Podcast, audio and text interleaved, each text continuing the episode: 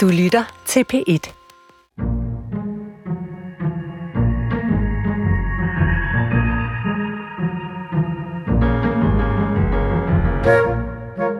Goddag og velkommen til Skønlitteratur på P1.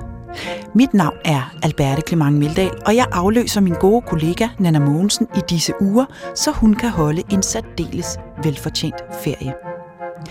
Og når katten er ude, så har jeg benyttet lejligheden til at invitere nogle af de allerbedste forfattere, vi har i landet her, ind i studiet for at læse sammen med mig. Det har jeg hjem til at sige, fordi disse forfattere sidder i det navnkundige Danske Akademi. De sidder sammen med kritikere og akademikere og uddeler adskillige litterære priser, herunder den store pris, som betragtes som den fineste anerkendelse, man kan opnå som forfatter i Danmark. Og akademiet inviterer også til forfattermøder og oplæsninger. Det er en særdeles vigtig institution for det litterære miljø, og også for alle os andre almindelige dødelige danskere, i og med, at akademiets fornemmeste opgave er at virke for dansk sprog og ånd. Sådan står der i hvert fald i fundatsen. Jeg har derfor gennem en række udsendelser valgt at påtage mig opgaven at præsentere de skønlitterære forfattere i akademiet for jer lyttere, og ikke mindst deres måde at læse på. Det har bestemt ikke været nogen tung opgave. Det har tværtimod været en meget stor glæde. Og det er det også i dag, når jeg byder velkommen til jer, Henrik Nordbrandt og Thomas Boberg. Mange tak. Tak. Lad mig begynde med kort at præsentere jer for lytterne. Henrik Nordbrandt. Du er født i 1945. Du er primært lyriker, men du har jo også skrevet essaysamlinger, børnebøger, erindringer, to romaner og en kogebog. Ja. Derfor ved jeg, at du holder rigtig meget af blomkålsgrating. Ja. Det gør jeg også, men jeg har opdaget, at kombinationen af blomkål og kartofler måske er endnu bedre. Det må jeg prøve. Ja. på. Du debuterede i 1966 med digte, og senest har du udgivet Så en morgen i marts 2021. I 1980 modtog du det Danske Akademis store pris, og du har været medlem af Akademiet siden 2014. Og så har du tilbragt rigtig meget af dit liv i udlandet. Du har boet i Tyrkiet, Grækenland, Italien Og Spanien. og Spanien. Ja. Hvornår vendte du hjem og, til og Danmark? Marokko. Mm. Og Israel. Mm. Hvornår vendte du hjem til Danmark? I øhm, 2003. Mm. Thomas Boberg, du har også rejst rigtig meget, især i Syd- og Mellemamerika og Afrika. Mm. Og det har du skrevet adskillige rejseerindringer om, og senest rejseromanen Africana fra marts 2021. Mm. Men du er jo også lyriker. Du debuterede med digtsamlingen Væsene på mit øjekast i 1984, og siden har du udgivet et hav af digtsamlinger. Mm-hmm. Du har ligesom Henrik modtaget en lang række priser, deriblandt det Danske Akademis Store Pris i 2012 og Otto Gelsted-prisen i 2000, som også uddeles af Akademiet. Mhm. Mm. Og fra 2018 har du så været medlem af det Danske Akademi. Mm. Du er født i 1960. Det er 15 år efter Henrik.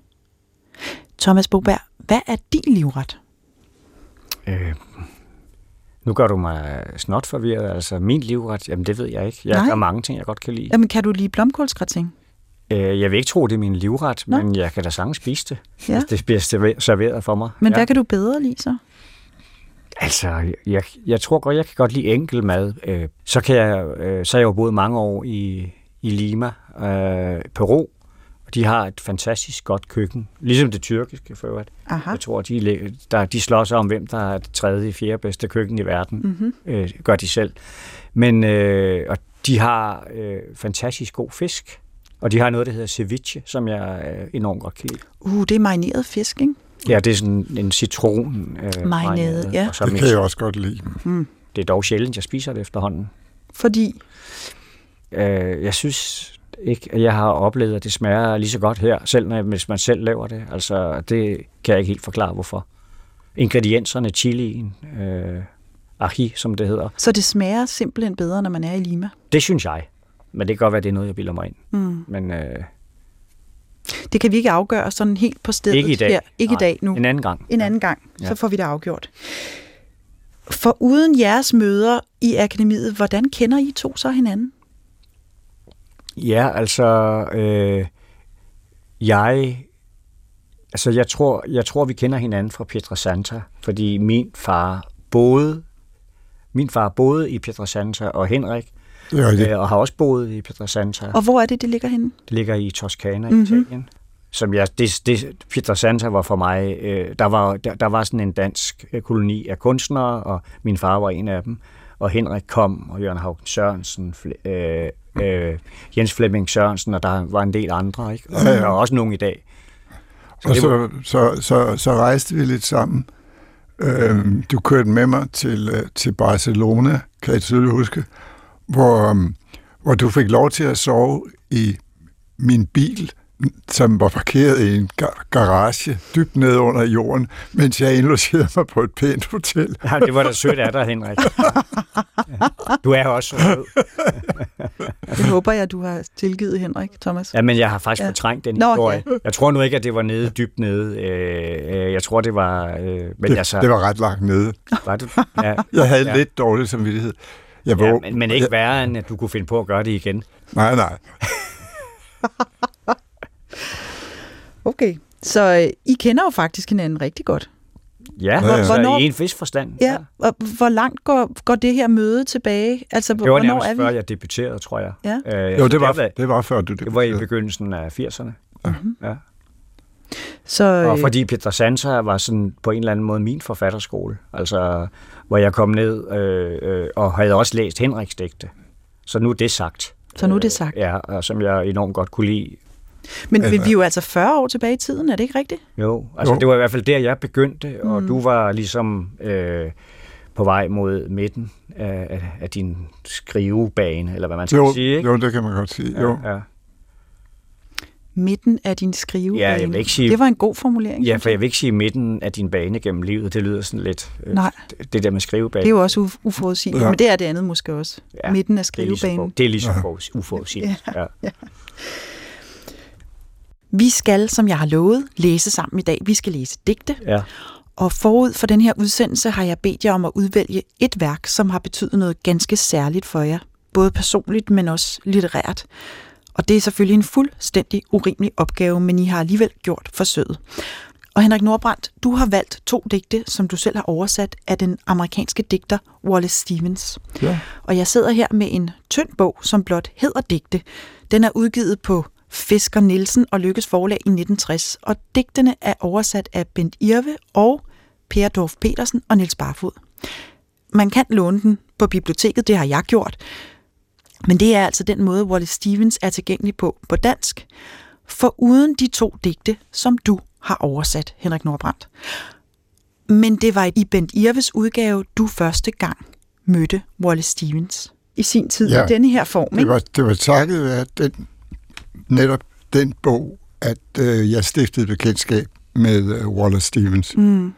Og øh, det var altså, jeg vil ikke kalde det en åbenbaring, men måske snarere en øjenåbner for mig, øh, hvad, hvad poesi øh, angik. Mm. Altså, og, og med poesi, der mener jeg poesi i det hele taget, altså ikke, ikke kun udenlandsk poesi, ikke dansk poesi, men, men for poesiens væsen. Aha. Og det var jo ikke fordi, at jeg ikke kendte noget til poesi i forvejen.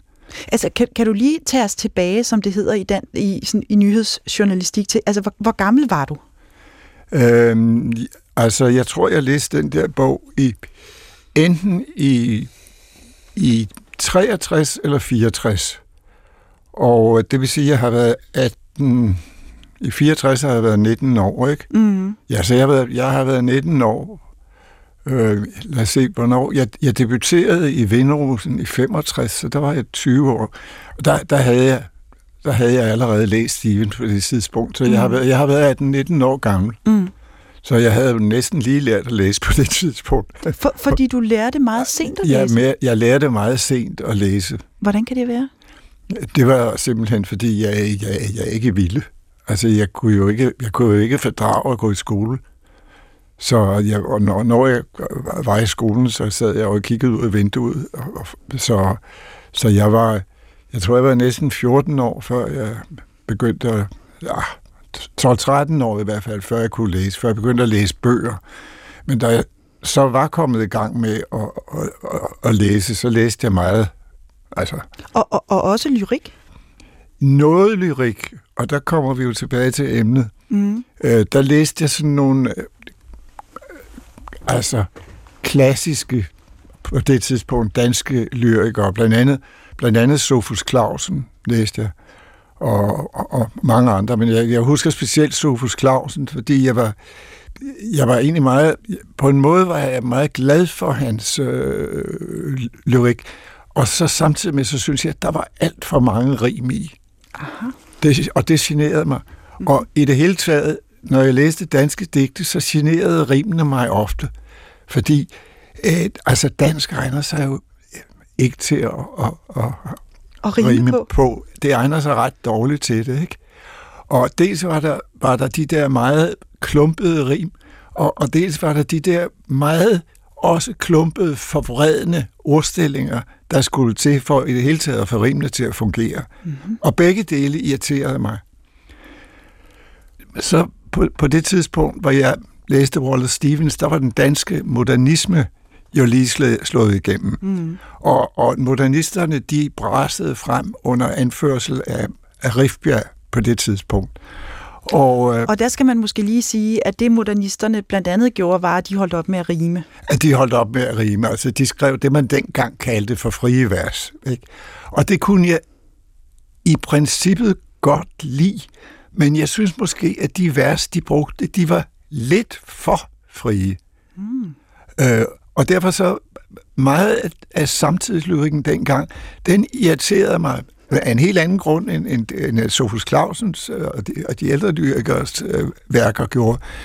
De, de, de, de generede mig ved ikke at, at være formelle nok, ved ikke at være formbevidste nok, være for impulsive videre.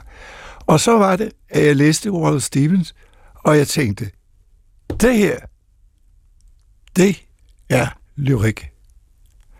Ingen irriterende rim, men en meget høj grad af, af formbevidsthed. Mm. Meget, det hele var meget fint formelt, samtidig med, at det også var meget levende. Aha. Og det, det, det, fangede jeg, det fangede mig med det samme. Men Henrik Nordbrand, hvem er Wallace Stevens? Jamen, Wallace Stevens er en uh, amerikansk digter, mm-hmm som øh, jeg, kan, jeg, jeg kan ikke hans årstal, det, det står nok i, i, i bogen. Øh, lad os lige se. 1879 til 1955. Det, det, det, det passer nok meget godt. 55. Altså, han, var, han, var, han var nogenlunde samtidig med, øh, med T.S. Eliot og Ezra Pound og de der øh, store modernister. Men altså, han, han øh, Wallace Stevens, vidt jeg husker, han startede sin karriere i en ret sen alder. Ja. Og var sådan meget meget diskret. Han var, han var slet ikke sådan højt råbende, som, øh, som mange af, af tidens andre poeter var. Nej, han var øh, 44 år, da han ja. udkom første gang. Og, og så var der det interessante ved ham, Henrik, at han var øh, uddannet jurist, og han arbejdede i forsikringsbranchen. Ja. Så han var altså ikke digter på fuld tid. Nej. Det var en bibeskæftigelse. Det synes jeg er meget eksotisk. Det synes jeg jeg ved ikke, om det er eksotisk, men, men jeg har altid synes, at det var beundringsværdigt. Mm. Og jeg har altid selv ønsket at have poesien som, som en bibeskæftigelse og en hobby. Det, jeg synes, det må, det må være så rart. Ja. Altså, det er jo egentlig ikke, det er jo egentlig ikke så rart at have noget, som man virkelig godt kan lide som profession.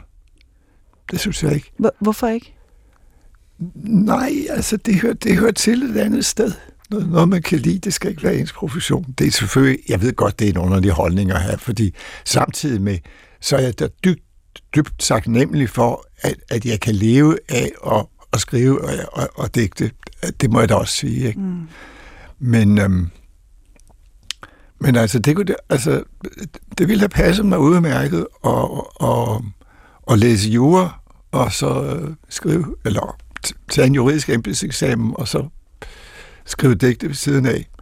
Og, og jeg må sige, at jeg ofte har anbefalet unge mennesker, som gerne ville blive digtere og, og læse jura. Fordi en bedre sproglig uddannelse kan man ikke få. Mm.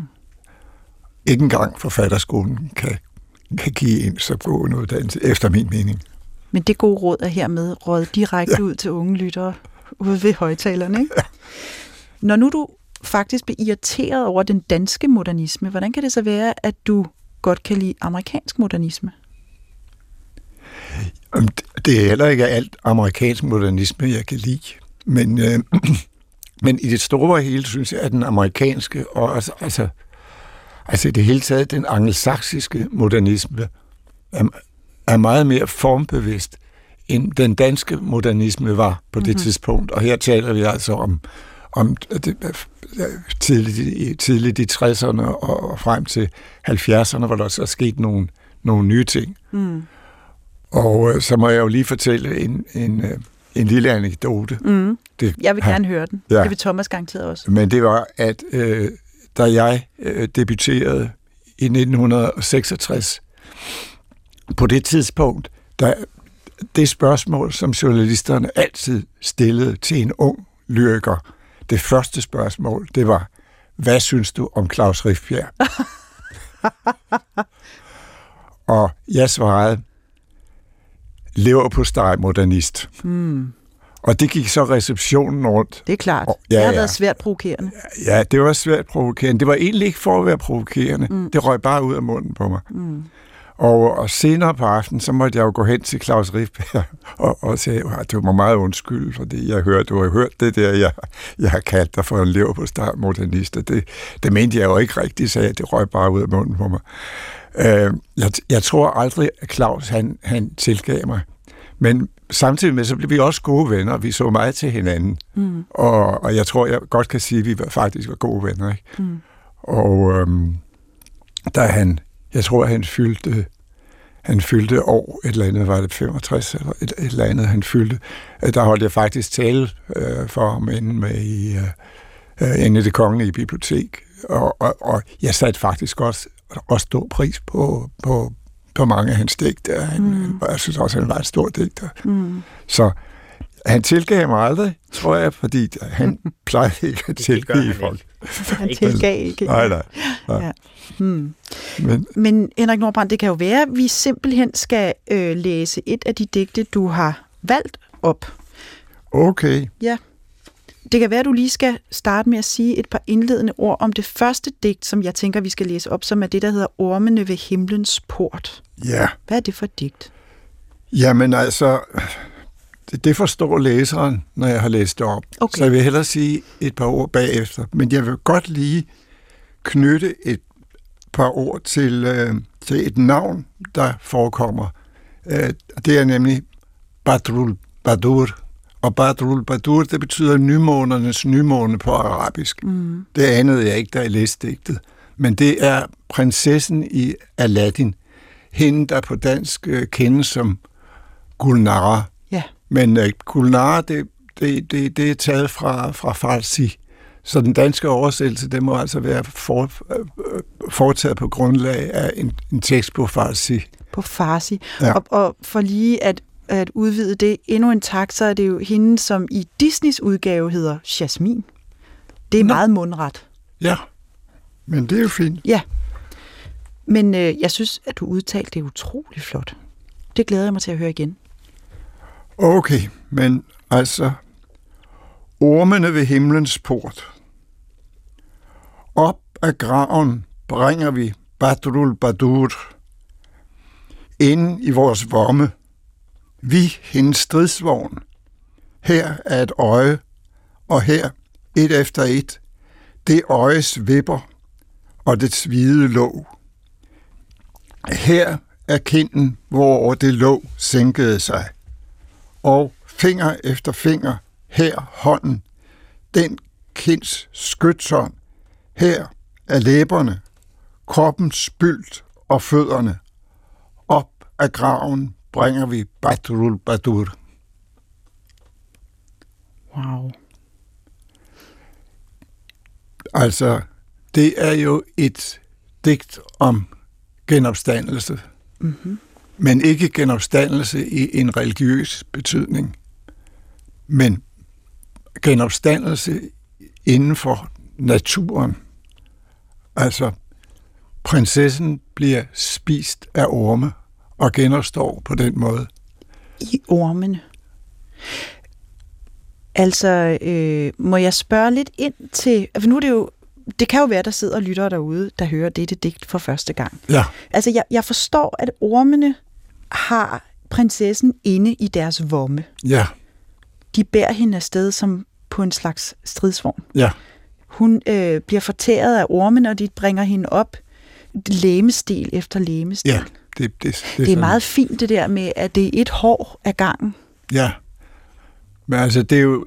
Det er jo jeg, altså, jeg synes, digtet er betagende, fordi det, det på en gang er, er, er meget makabert, Mm. øh, og, og, og samtidig, sam, samtidig så, så, så skildrer det den der, altså, altså et, et, et, på en eller anden måde et, et liv efter døden, som er, er helt naturligt. Ikke? En slags cyklus. Ja, Læser du det som et kærlighedsdigt? Ja, det synes jeg egentlig også, man kan. Det tror jeg, jeg gjorde dengang. Men da mm. jeg læste det her digt første gang, der forstod jeg egentlig kun halvdelen af det. Jeg var bare dybt betaget af det. Men jeg har læst i massevis af digte, som har betaget mig øh, meget, øh, hvor jeg først mange år senere har forstået, hvad det egentlig drejer sig om. Og det, det, det, er, egentlig, det er egentlig allerbedst at kunne læse på den måde. Så bliver det ligesom musik. Thomas Boberg, hvordan forstår du det her digt? Ja, altså, jamen, jeg, altså, jeg tror, jeg, øh, jeg, når jeg vil lige knytte en kommentar til det, Henrik siger, det der med, at man forstår noget langt mm. senere, ikke? Mm. Men det er jo fordi, der er, ikke, der er jo ikke nogen endegyldig måde at forstå et digt på. Så jeg tror, at man kan, øh, hvad man forstår det ene øjeblik, så har man jo forstået det. Mm. Og det har sagt en noget. Mm. Og så forstår man noget andet 20 år senere. Øh, og så kan der også ske det, at man forkaster det helt og siger sikkert noget, og jeg tænker, jeg synes, det var godt, eller sådan. Fordi det skifter jo. Men mm. altså, øh, den måde, jeg forstår det på, nu er jeg jo meget påvirket af den måde, I har forstået det på, så jeg tror også, jeg forstår det sådan, at det er et genopstandelsesdigt, men, i, men, i, men inden i naturens øh, Cyklus. øh, cyklus. Men alligevel er der også noget, noget andet, som ikke har noget som helst med naturen at gøre. Det der med stridsvognen, ikke? Og øh, man får sådan en fornemmelse af noget ornamentik, og man får en fornemmelse af noget af en eller anden form for orientals, det, noget dekorativt, som jeg ikke tror, øh, ormene på noget tidspunkt øh, har tænkt på. De siger jo heller ikke noget. Nej, det er rigtigt. Ikke? Så det er jo, så på den måde er det også et flot digt om, Ja. om digt.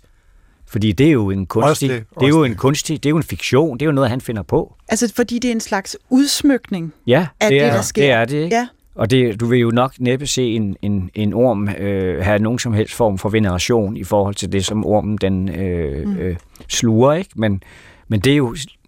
Så på en måde er det jo et digt, der er faktisk ret kompliceret. Hvis du Mm. begynder at tænke videre over, hvad har Wallace Stevens, mon, hvad vil han sige med det? Altså, da han vil sige mere, end at det bare er et genopstandelsesdigt, Ja, tror jamen, jeg. det er jo det er rigtigt. Der er jo Ja. det ornamentale, det er fuldstændig rigtigt. Ja. Altså, den kinds skytsånd står der også blandt andet, ikke? Altså, det, det, er jo, det er jo mere en natur i hvert fald. Og hvem er det egentlig, der taler? Ja. Hvad er det? Hvor kommer den stemme fra? Jamen, er det ikke ormene, der taler? Jamen, det er det. Altså, det er jo, det er jo mærkeligt, ikke? Og Eller er der en overorm, Vi. En overorm? måske? Fordi der er jo en stor stemme, der ligesom, ligesom siger hele digtet, ikke? Aha. En slags alvidende digtfortæller eller En sådan noget. alvidende orm. Måske er det en alvidende orm. Overormen. kongeormen. Oh, det er en god tanke. Ja. Den kan jeg godt lide. Øh, altså, du har jo holdt så meget af det her digt, Henrik, at du har, øh, øh, altså, du har simpelthen døbt en af dine digtsamlinger efter det. Ja, det er rigtigt. Ormene ved himlens port. Hvordan, hvordan bruger du digtet i samlingen af dine egne digte? Jamen altså, jeg har bare indledt øh, digtsamlingen med, med, med det digt. Hvordan ønskede du, at det skulle have indflydelse på læsningen af dine digte, når man læste det først? Jamen, mm, Altså, der er en hel del død i, jamen, det er der jo i høj grad. Ikke? i denne her Så samling. jeg vil snarere sige, at øh, det, er en, det er en meget morbid samling, fordi den handler om, om død og sorg mm. og sådan noget. Og, og så tror jeg egentlig godt, at jeg vil til at ville begynde med at, at, at vise læseren et digt, der handlede om det samme, men samtidig med var smukt. Mm-hmm. Jeg tror egentlig, det var det. Og der er vi der er igen inde på det, som, som Thomas sagde, med, med det ornamentale i det. Ikke? Ah, ja. Og måske kan man også sige, at det jo på en måde øh, er et opløftende digt om døden, netop fordi det ja. handler om genopstandelsen. Ja. Ikke? Netop. Det peger jo fremad. Ja, netop. Fordi, det, fordi hun får et nyt liv. Ja. Øh, så, så du... Ja. Nå, men, jeg, men også det der med, når man tager et andet digt, så, så det er jo også fordi, at digtene kommer jo alle steder fra. Hvad det mener kan, du med det? det? Det kan jo være noget, man har hørt på et værtshus, men det kan også være noget, man læser i en bog. Så på en måde er, er der jo rigtig mange stemmer i, øh, i digtene. Mm. Og jeg tænker også, at det er en del af det. Det er jo ikke, fordi man vil have, at, at, nu, nu ved jeg ikke lige præcis, hvad Henrik har tænkt, men hvis jeg har bragt noget ind, så prøver jeg på at få det til at, øh, at ligne noget, som naturligt falder ind. Øh, i, altså, men fordi fordi, der er, fordi digtning måske også er en kollektiv affære nogle gange. Ikke? Det er ikke kun dig, men du har jo også alt muligt med dig. Altså. Mm. Øh, og, og derfor synes jeg, der er noget smukt i også, at man øh, ligesom tager alle, tager alle mulige digte og stemmer med fra, fra den verden, man nu øh, har befundet sig i på en mm. måde. Jeg tror, det er mere det, end at man måske... Det er jo bare en del af det, af det, af det sprog, man bruger. Mm. Så der er en slags usynlige tråde eller forbindelser imellem digtene. De digte, man selv er optaget af, både dem, man skriver og, og dem, man læser. I, i, helt ja. konkret i den bog, jo ikke? Fordi jo. Den, er, den er jo betitlet fra, mm. fra det der digt, mm. så det er jo klart. Mm. Henrik, du har også valgt et andet digt. Og det digt hedder Tabte illusioner klokken 10 om aftenen. Og det har du også selv oversat. Ja. Jeg vil lige finde det her, så jeg kan læse sammen med dig. Og det synes jeg også, vi skal læse op. Ja, tabte illusioner klokken 10.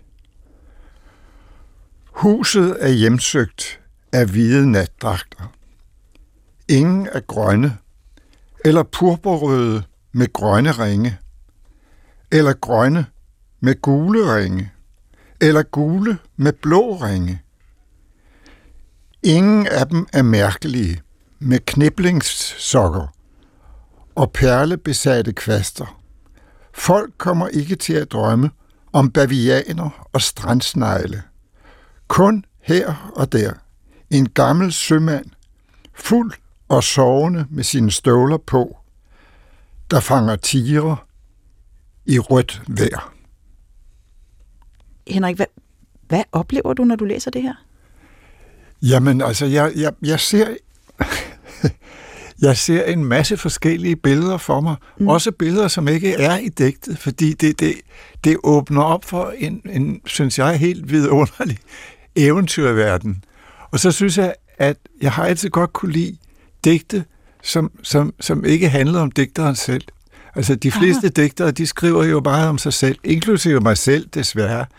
Det, heldigvis, er det, heldigvis er det lykkedes for mig nogle få gange at skrive, at skrive noget andet om mig selv, og det bliver jeg så glad for, øh, når, når det lykkes.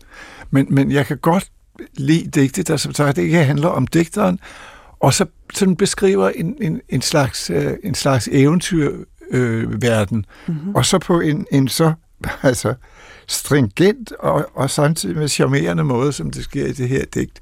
Jeg, jeg, altså, da jeg først læste det her digt, der, jeg, jeg kunne simpelthen ikke stå for det. Jeg kan stadigvæk ikke stå for det. Jeg synes, det er vidunderligt. Altså, jeg skal lige høre, hvordan du ser, fordi jeg har de her hvide natdragter. Altså, jeg har sådan en masse øh, nisseagtige personager, der flyder rundt i, i, i det her hus. Og så er der noget med de der purpurrøde og grønne ringe. Hvor sidder de ringe henne?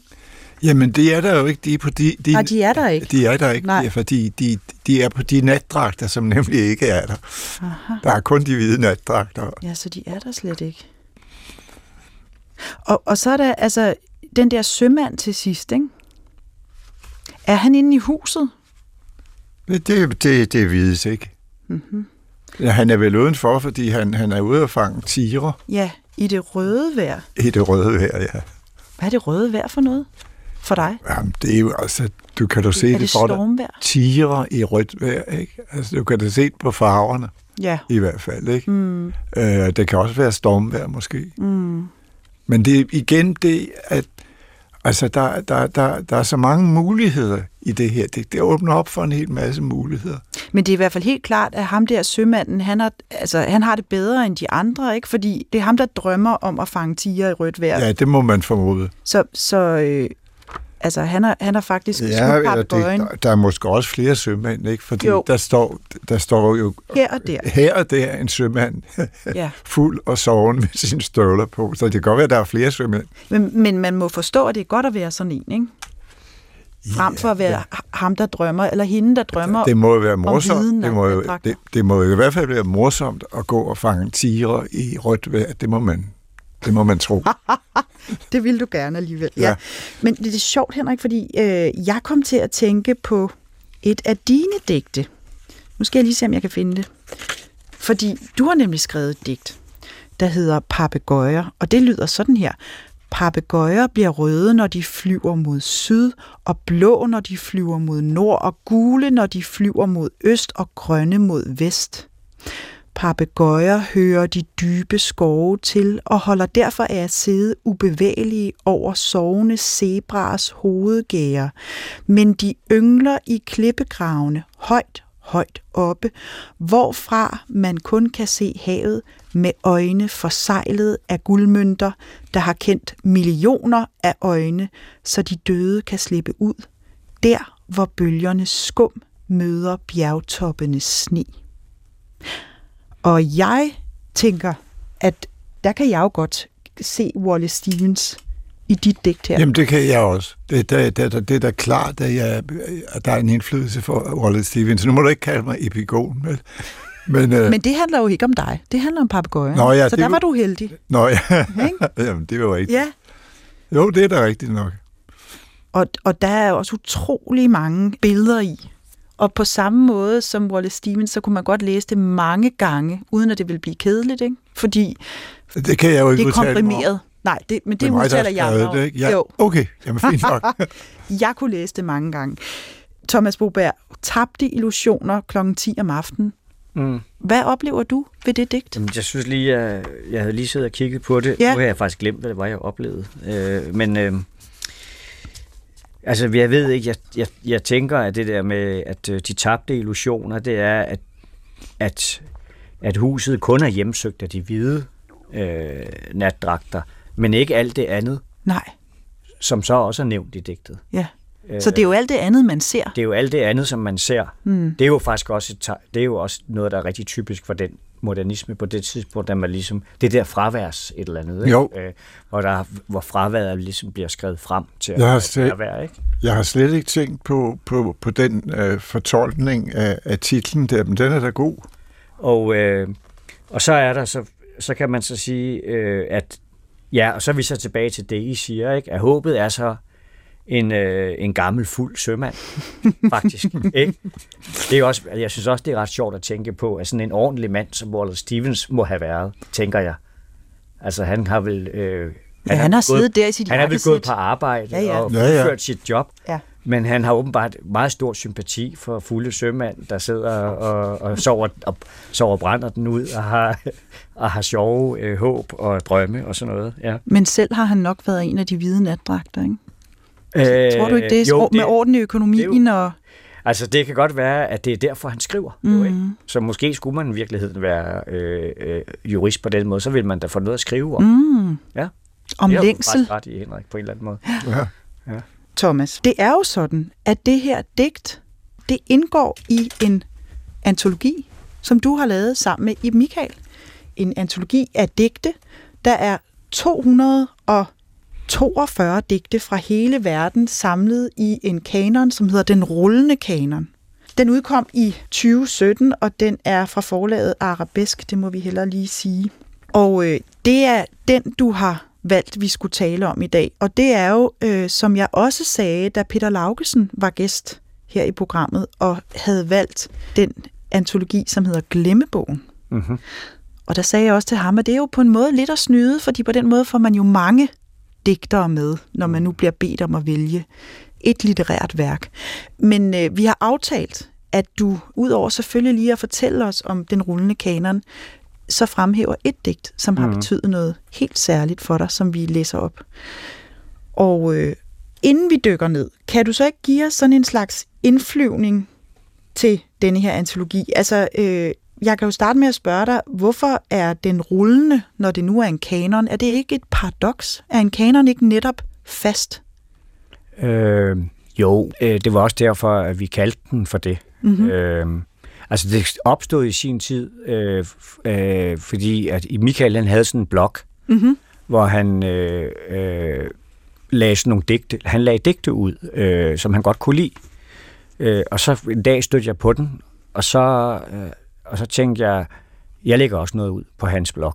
Og øh, så kom vi i en samtale om det, og så øh, jo, jo flere vi lagde ud, så spurgte jeg også nogle andre, og, og, og, fik nogen til at oversætte, og det var bare sådan, det var en sjov øh, samtale, vi havde. Og man kan faktisk læse lidt af den her bagerst i, ja, i bogen, fordi øh, I har trykt nogle af jeres mails til hinanden. Ja, ja. Ja. Og, øh, og, så, og, og så fordi, at, at vi har rejst meget, i Michael og jeg, og også Henrik, øh, så det blev sådan en slags... Så vi, så, vi, så vi drømte om, at det kunne jo måske være en sjov form for rejsebog, hvor man rejser rundt i verdenspoesien og, og slår man ned nogle forskellige steder. Mm. Og ideen var også, at det handlede ikke om, hvem er den største digter i det her? Det, det var slet ikke det. Derfor er det også sådan lidt humoristisk med den rullende kanon, at den kan egentlig bare blive ved med at rulle, og så kan den rulle nye yndling- yndlingsdigte ind i sig, hvis, mm. hvis det er sådan, at man øh, skulle fortsætte med ideen. Men vi gjorde jo rigtig meget ud af det, øh, og oversatte en hel del selv, og havde allerede oversat, og bad andre om øh, også at komme. Altså nogle af, af, mine yndling, Pia Jul for eksempel, som også er en af mine yndlingsdigtere, hun, he, hende fik vi til at oversætte uh, Sylvia Plath, mm-hmm. som hun allerede arbejdede med på det tidspunkt. Og så er der jo for eksempel Henrik og Wallace Stevens, og, øh, og så får man... Øh, så det bliver sådan en slags øh, Conor, Conor Morte-bog, mm. øh, som i princippet er endeløs og, og kan blive ved. Øh, så det er jo ikke nogen... Det er netop ikke en kanon. Men det sjove, synes jeg jo, er, at øh, Michael skriver faktisk flere steder i foråret, at han på en måde synes, sådan opfatter jeg det i hvert fald, at den her antologi kan stå på skuldrene af Glemmebogen, Mm.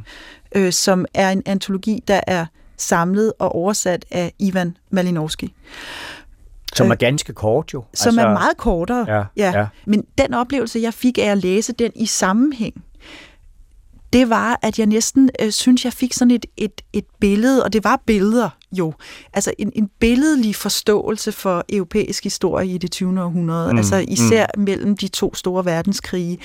Altså jeg fik en oplevelse af, at der var en eller anden form for helhed, eller sådan en mm. samling i digtene, mm. selvom at de jo ikke har noget med hinanden at gøre.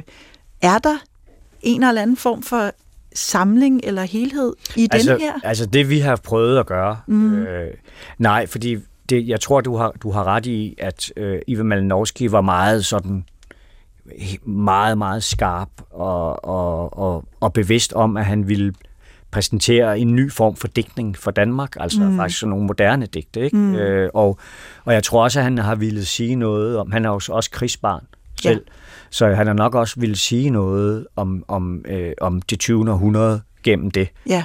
Og, og sådan er det jo ikke her. Her har vi prøvet at øh, og har vi gået meget op i, hvordan digtene sidder sammen, at vi har prøvet at få øh, et for eksempel gammelt lipodigt til at tale sammen med et nutidigt digt. Ja. Så det er nogle andre samtaler, øh, der gør sig gældende.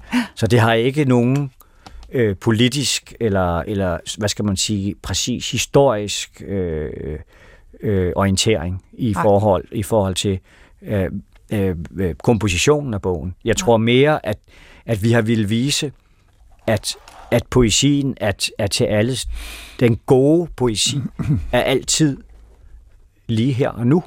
Men, men der er noget omkring det med oversættelse, som er et stort problem. Mm. Og også med det digt, jeg gerne vil læse op, Ja, som jeg selv har oversat. men, men kunne vi så Ja. vende tilbage til det med oversættelser? Fordi Ja, det, ja. det har jeg nemlig planlagt, jeg gerne vil tale mere om. Ja. Men, men jeg synes, at vi skal gå til det digt, som du Ja. gerne vil fremhæve, som et digt, der har betydet noget ganske særligt for dig, og netop som du sagde mm. før, ikke nødvendigvis det smukkeste digt eller det bedste digt i Mm. hele verden, men det har betydet noget ganske særligt men... for dig. For Cesar Vallejo har jo selv, han har selv sagt et sted, at poesi er uoversætteligt, og det. Ja. giver jeg ham ret i på en eller anden måde. Og, og det er netop Vallejo, du har valgt. Nemlig. Og øh, vi skal måske sige lidt om ham. Han blev øh, ikke så gammel. Han blev kun 46 år gammel, og han levede fra 1892 til 1938. Og han var fra Peru. Han var fra Peru. Er han Perus mest berømte digter? Ja, det vil jeg sige. Mm. Øh, det må han, altså det er jo kommet langsomt. Mm. Øh, fordi det var altid øh, Neruda, som var den store flamboyante øh, digter, som rejste rundt i verden og var diplomat og sådan noget. Mm. Øh, Vallejo kommer et helt andet sted fra. Han var også indianer, eller mestis, og boede op i bjergene og kom ned øh, øh, til Lima, og, og han skriver fra, øh, hvad skal man sige, det, det fornederst. Han skriver jo egentlig på, øh, på bødlernes sprog, eller på spaniernes sprog, men han har jo også et andet sprog. Mm. Øh, så, så derfor bliver især den her samling, som jeg læser et digt op fra, bliver sådan et, et vildt eksperiment, hvor han på en måde ødelægger det spanske sprog øh, og skaber et nyt sprog, øh, som, øh, øh, som ikke er som ikke har den der spanske retorik. Øh, og da han udgav den her digtsamling, som øh, hedder, øh, som jeg skal læse op fra, et Ja. digt op fra, øh, som hedder Trilse, som Trilse. man ikke rigtig ved. Hvad betyder Øh, det?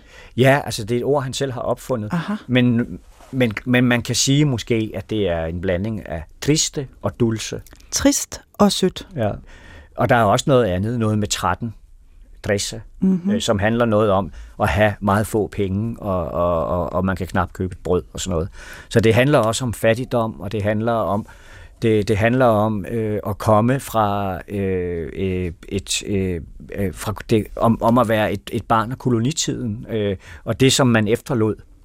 Øh, og, og jeg tror det er den stemme som som jeg som har betaget øh, øh, sydamerikanere og også hele verden. Mm. Øh, og øh, efterhånden som man har fået øjnene op for det. Øh, og øh, og det var også det, da jeg kom til øh, til Peru, eller første gang til Spanien, og boede der i Barcelona. Øh, og den talte også til mig, altså selvom jeg ikke øh, er mestis indianer eller noget som helst i den retning, så taler det lige, så talte det på en måde lige ind i min verden, som også var fuld af indignation og øh, en fornemmelse af verdens uretfærdighed. Og det synes jeg, hans digt, det gør.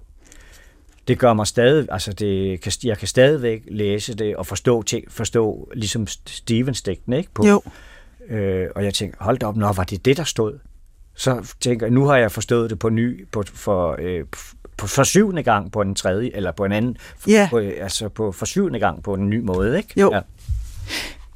Vil du ikke læse op, Jo, Thomas? jo. Øh, det hedder jo digt nummer 77, Som er det sidste digt i den samling. samling. Og, og på den anden side, der er der jo digter Jes Ørnsbo, som er en af de der berømte modernister, som Henrik har stødt på, da han begyndte. Og øh, han har skrevet et digt, der hedder Che Vallejo, meget sjovt, så de taler sammen. De taler sammen, Ja. ja.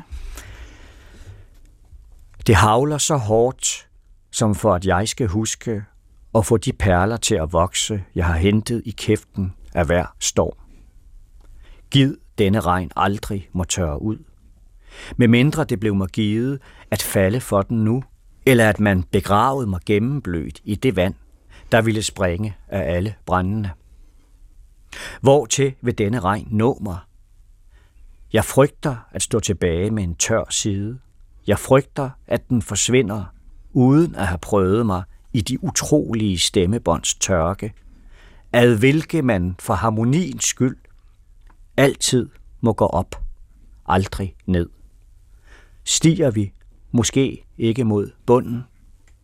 Syng regn på kysten endnu uden hav.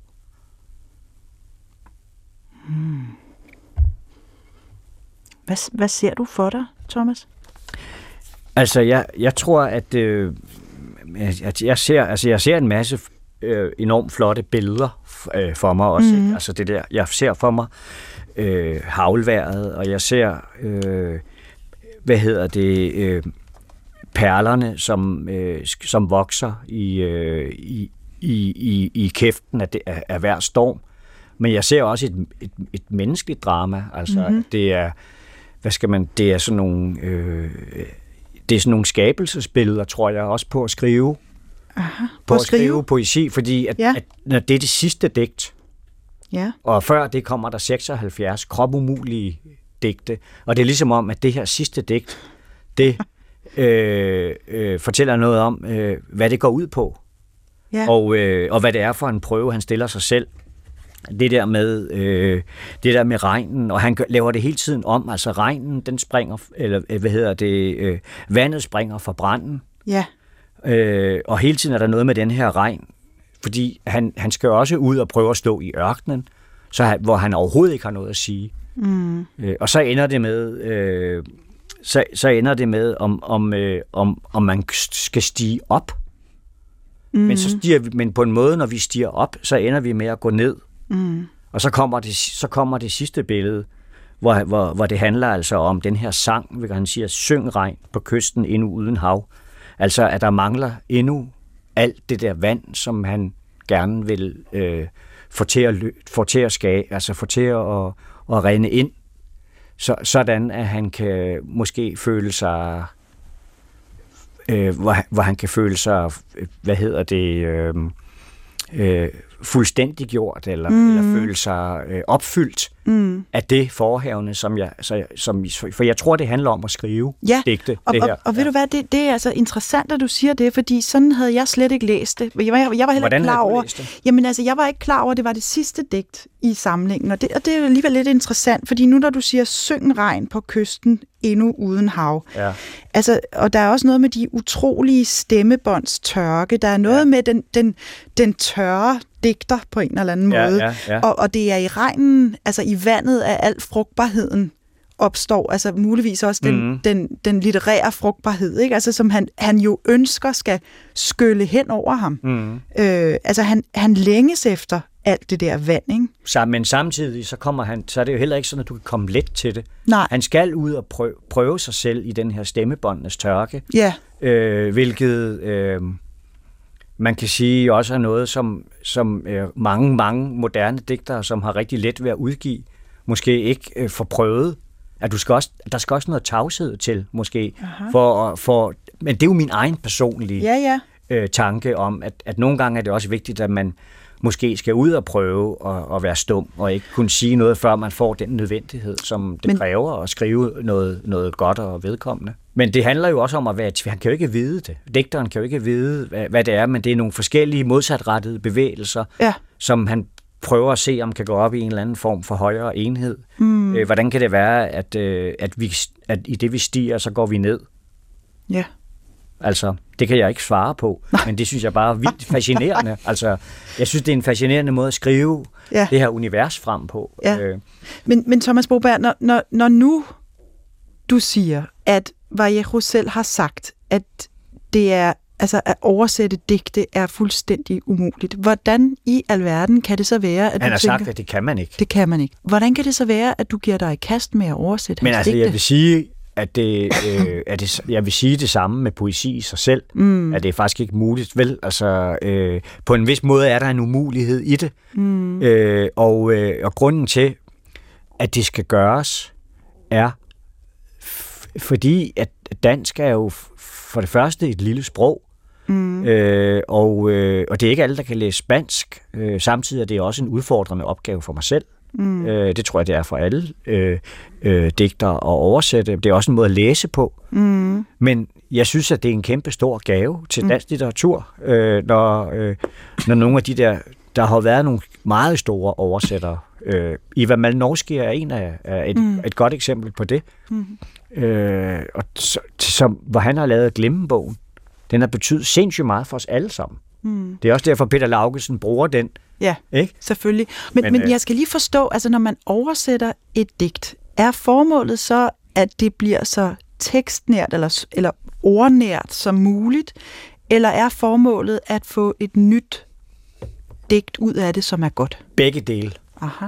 Det må være begge dele. Ja, mm. men altså, der, vil jeg, der vil jeg sige, for, for mig har det altid været at gøre det så korrekt som muligt, frem Mm. for at, Mm. at lave et, et, et, nyt digt. Mm-hmm. Der, der foretrækker jeg, der, der er jeg ret formel, ikke? Altså, Mm. der, vil jeg, der vil jeg have, det, det formelle skal, være- skal være i orden, ikke? Mm-hmm. Og jeg, jeg har aldrig prøvet at digte ovenpå, eller sådan noget, der er forskønnende. Der, der er Nej, det dur heller ikke. Nej, så Mm. Men du, kan komme, men du kan komme til at stå over for nogle meget svære valg.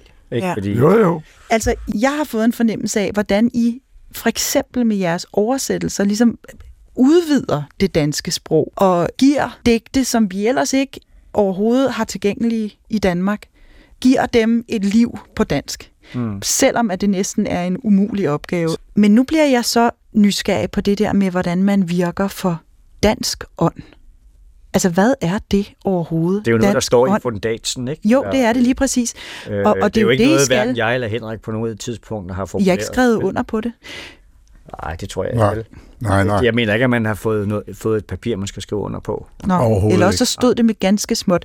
Men, men altså, men kan man virke for dansk ånd? Er, er der noget sådan, Henrik Nordbrandt, dansk ånd? Jeg ved, du, Jeg du ved har ikke det. altid været lige begejstret for dan, danskere og Danmark.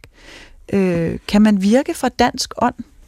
Altså, det ved, ved du hvad, det, der bliver, altså, der er et dansk køkken, ikke, som er ret, som er ret elendigt. Det traditionelle. Der er det alligevel bedre med det, med, med det mediterrane ja, ja, det vil køkken, jeg, ikke? det, det vil jeg nok. Jo Middelhavs- ikke noget dansk køkken længere. Altså nu, Ej, det gør der ikke længere. Det, det, det, det gjorde der engang. Ja. Og det, det er heldigvis... Øh, Altså, blomkålsgratingen er muligvis dansk. ja, men det kan godt være. Ja, gratin, det er jo altså et fransk Nå ord, ja, det er Så, fransk, ja. men, Men med smør, blomkål? men, smør, men smørbrød er da ret godt. Altså, det kan jeg godt lide. Det er jo en masse små ting. Så kan man Ja. selv vælge, hvad man vil sætte prop på. Ja. Det minder jo lidt om noget af det peruanske, øh, og det minder også lidt om noget af det tyrkiske, ikke? hvor der er mange små retter og sådan noget. Altså, Men det har ikke rigtig noget med ånd at gøre. altså, nu, nej, du, vi, vi slipper. Vi prøver at slippe. I prøver at ja. tale udenom. Men, øh, men Hvad det, er ånd? Hvad er ånd? Ja, altså, og, og, altså, man kan jo godt sige, at der er jo masser af ånd i litteratur, men hvordan afgør man, om den er dansk eller ej? Fordi I er jo netop inspireret af udenlandske digtere. Øh, Men det er jo fordi, Blandt andet. jeg vil sige, Lige så inspireret. hvis man kan sige sprog, ikke? Altså, Mhm. mm. så er det det danske sprog, ja, som det handler om. Ja. Ja, ja. Øh, og det igennem den violer ånden vel ud, altså over øh, folk, som er interesseret i det, vil Ja. jeg tro, ikke? Jo, Måske lyder det meget selvhøjtidligt. Det lyder- og virke ikke? for Ja. dansk sprog og For ånd. det er svært at, for, det er svært at gå ud og sige, at man nu sidder man her, øh, øh, mit tilfælde, lad os nu sige, at jeg befinder mig inde i det der Cesar Vallejo-digt, som jo også på en måde udtrykker en meget stor usikkerhed og tvivl. Ja, Ikke på egne ord, men på, hvad det her handler om. Så jeg, at gå ud og sige, at jeg virker for dansk sprog og ånd, altså de ord vil jeg nok ikke tage i min mund. ja, men det var jo altså noget, der blev nedfældet dengang. for 100 år Det siden, den ikke? gang- Nej, det er ikke 100. Nej, men dengang at akademiet Ja. blev, blev, Ja. blev grundlagt. Ja. Jeg kan ikke huske, hvornår det blev grundlagt. Det burde Men- jeg vide. Men måske er jeg bare optaget af det der med, at litteratur jo ikke har nogen grænser. Altså, der er hverken tidsgrænser eller mm. geografiske grænser. Altså, det, det flyder jo ind over grænserne. Jo, nu vil jeg godt nævne en ting, som, som akademiet arrangerer, og som, som jeg synes er ret vigtig, og det, det er vores årlige forfattermøder, Mm. hvor, hvor, um, hvor man opfordrer folk øh, til at læse op af egne upublicerede værker, værker. Ja, Og så sidder man og kritiserer hinanden, altså de, til- alle de tilstedeværende kan kritisere hinanden, ikke? Og så, Ja. og så, så er akademiets medlemmer selvfølgelig, og så videre, ikke? Og det, og det, det, det opfatter jeg som en, en særdeles øh, kreativ indsats for dansk ånd, hvis du endelig vil, ja. vil se det Men, orienteret. men hvordan det, Henrik? Ja, fordi at det er, altså, det er næsten det eneste sted altså i Danmark, hvor man kan få en fuldstændig faglig, nøgtern kritik af det, man har skrevet eller prøver på at skrive. Det vil de jo ikke sige på forfatterskolerne, fordi der vil de jo også sige, at det får man der. Ikke? Det, det er muligt, Men, altså, men jeg er enig med dig, at det der det er noget af det bedste ved akademiet. Ja. Det er forfattermøderne. Mm. Det er faktisk nogle store oplevelser. Og der tænker man, når man sidder i de der forfattermøder, nu ved jeg egentlig godt, hvorfor jeg er i akademiet. Ja. jeg synes, at det er nogle store oplevelser. Jamen, Øh, absolut, det synes jeg nemlig også. Ja, ja og, øh, og, og, det, og man får så meget forærende. Og, og hvad er det? Hvad er det, Det er man alle får? de andres tekster. Ja. Ja. Det er alle de andres tekster, som man så bliver delagtiggjort i, og kan få lov til at tale med om. Og de fleste øh, går også derfra og har, har haft opløftende oplevelser. Ja. Selv, selv i en kritisk synsvinkel på en måde. Ikke? Mm. Altså, så går man derfra, og der er noget enormt øh, smukt ved at sidde og, og tale om de her ting, som jo er det, der betyder noget for os, der nu sidder der. Ikke? Mm. Altså, øh, jeg vil tillade mig at konkludere på baggrund af det, vi nu har snakket om, at litteratur har ingen grænser, hverken tidsmæssige eller geografiske. Den ruller ind over grænserne til Danmark fra henholdsvis øh, Amerika og Peru og alle mulige andre steder, mm. og direkte ind i det danske akademi. Og fra fjerne tider. Og fra fjerne tider. Og, t- og til nutiden. Ikke? Øh. Så, så det er øh, i grunden en meget øh, global aktivitet, det der foregår, det at virke for dansk sprog og ånd. Øh. Samtidig med, at man holder det, det vist nok ret lille danske sprog i levende. Altså. Ja. Øh, det er jo også det. Mm. Det er jo også et smukt sprog. Det er jo mm. det, vi skriver på, øh, og det findes det findes, det danske sprog, og i dag i høj grad også i det her program. Af hjertet tak, fordi I vil komme og læse jeres yndlingsdigte sammen med mig, og også fortælle om at oversætte dem, på trods af, at det faktisk er umuligt. Ja. Og tage jeres forståelse af litteratur med ind i jeres arbejde i akademiet. God fornøjelse med det fremover. Tak. tak. Mit navn er Alberte Clement Meldal, og i næste uge er Nana Mogensen tilbage ved mikrofonen. Det har været en stor fornøjelse for mig at være visevært. Tak fordi I lyttede med derude, og tak for nu. thank you